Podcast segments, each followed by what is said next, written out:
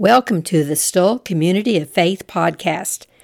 The Stull Community of Faith Church is located where we like to say Topeka and Lawrence meet at 1596 East 250 Road. We invite you to join us as we worship each Sunday at 11 o'clock a.m. We are currently seeking a pastor to lead our church family. So may you be blessed as we welcome today's guest speaker, Greg Lee. Well, it looks like our scripture this morning is coming from Jeremiah 3 1 through 5. I should know this because I read it yesterday. If a man divorces his wife and she leaves him and marries another man, should he return to her again? Would not the land be completely defiled? But you have lived as a prostitute with many lovers. Would you now return to me, declares the Lord? Look up to the barren heights and see. Is there any place where you have not been ravished? By the roadside you sat waiting for lovers, sat like a nomad in the desert. You have defiled the land with your prostitution and wickedness. Therefore, the showers you have given have been withheld, and no spring rains have fallen. Yet you have the brazen look of a prostitute. You refuse to blush with shame. Have you not called to me, my father, my friend from my youth? Will you always be angry? Will your wrath continue forever? This is how you talk, but all you do, all the evil you can. And then also from Matthew 3 1 through 14, John the Baptist is preparing the way. In those days, John the Baptist came preaching in the wilderness of Judea and saying, Repent, for the kingdom of heaven has come near. This is he who was spoken of through the prophet Isaiah, a voice of one calling in the wilderness. Prepare the way for the Lord, make straight paths for him. John's clothes were made of camel's hair, and he had a leather belt around his waist. His food was locusts and wild honey. People went out to him from Jerusalem and all Judea and the whole region of all the Jordan. Confessing their sins, they were baptized by him in the Jordan River. But when he saw many of the Pharisees and Sadducees coming to where he was baptizing, he said to them, You brood of vipers! Who warned you to flee from the coming wrath? Produce fruit in keeping with repentance. And you do not think you can say to ourselves, We have Abraham as our father. I tell you that out of these stones God can raise up children for Abraham. The axe is already at the root of the trees, and every tree that does not produce good fruit will be cut down and thrown into the fire. I baptize you with water for repentance, but after me comes one who is more powerful than I, whose sandals I am not worthy to carry. He will baptize you with the Holy Spirit and fire. His winnowing fork is in his hand, and he will clear his threshing floor, gathering his wheat into the barn and burning up the chaff with unquenchable fire. Then Jesus came from Galilee to the Jordan to be baptized by John. But John tried to deter him, saying, I need to be baptized by you, and do you come to me? The word of God for the people of God. Thanks be to God. All I have to say is, Greg, I sure want to know what your message is. Because I read this and I was like, whoa. Thank you, Brenda. The 15th anniversary of 9 11 was a week ago and it is hard for me to believe it was only 15 years ago that it happened. In fact, it seems like yesterday I was in my car waiting for the light to turn green at 16th and Topeka Boulevard in Topeka. When I heard the news, all I could say was unbelievable. How could this happen in our country? So I said a short prayer for those in the Twin Towers. And then I said another short prayer for those that were involved to recover and be safe. The destruction and impact of the tragic event will never be forgotten. 2,996 perished, 265 in the four airplanes, 2,600 in the World Trade Center, 125 in the Pentagon, Over 6,000 survived, but with resultant injuries. Thousands had subsequent health problems from exposure to the fumes and smoke. And last but not least, multiple survivors were diagnosed with PTSD. That cha- day changed the world in many ways. Buildings were not just burned, but the world was set afire. The U.S. instituted new intelligence measures. The Department of Homeland Security was born and has become one of the country's most important agencies. Additional security and delays at airports are now commonplace by the Department of Transportation Security Admission, better known as TSA. Military campaigns started in Afghanistan and Iraq. And at the end of 2014, it was reported that close to 4,500 American soldiers had died in Iraq. The same report stated the number of soldiers who lost their lives in Afghanistan was 2,300. Today, Iraq seems to be a lost cause. The streets are filled with trash, with limited activity, and little playing of the kids in the inner city parks. And the Afghan war seems to have taken the path of the last four modern wars fought in Afghanistan. Since the 1830s, there have been three failed wars by the United States and its allies in that area. But one of these wars helped to bring down the Soviet Union. Now, Afghanistan continues to crumble under the weight of 15 years of war with no apparent hope or peace in sight.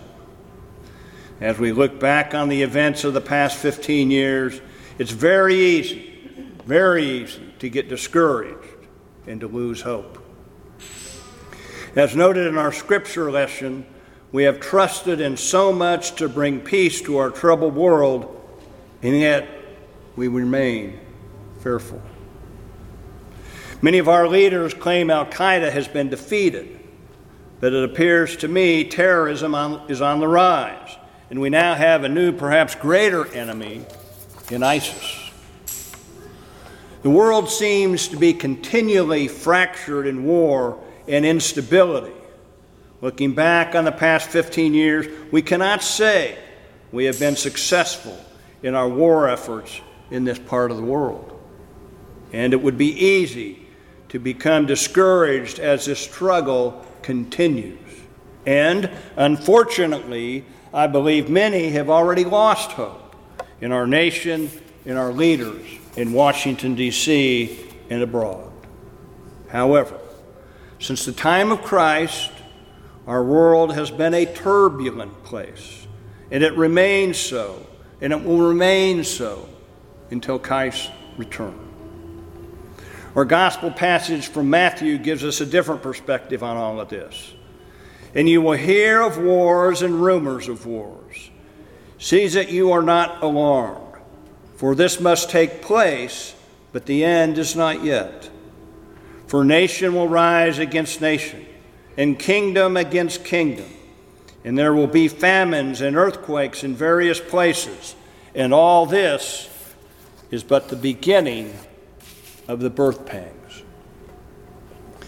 I lived in Colorado in the early 17 early 1970s when I attended the University of Northern Colorado in Greeley.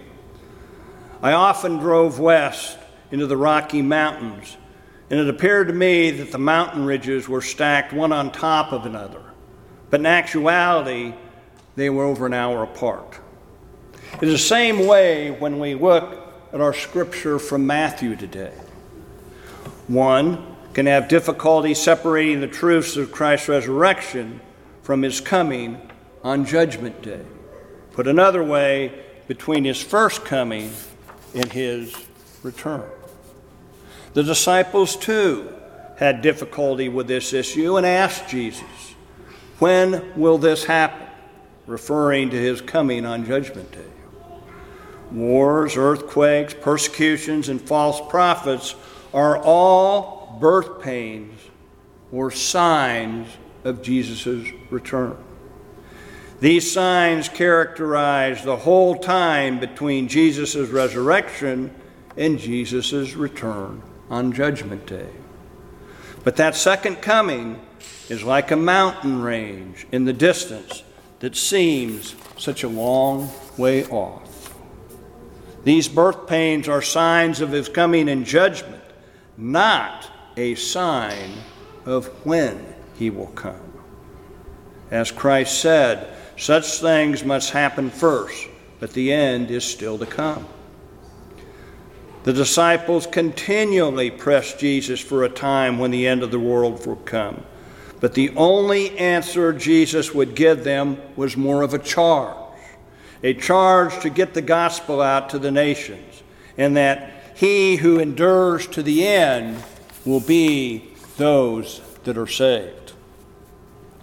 And this gospel of the kingdom will be preached throughout the whole world as a testimony to all nations, and then the end will come. Wars and the rumor of wars are all pains of the age, are something that has come upon us since the time of Christ, and they will be with us until Christ's return.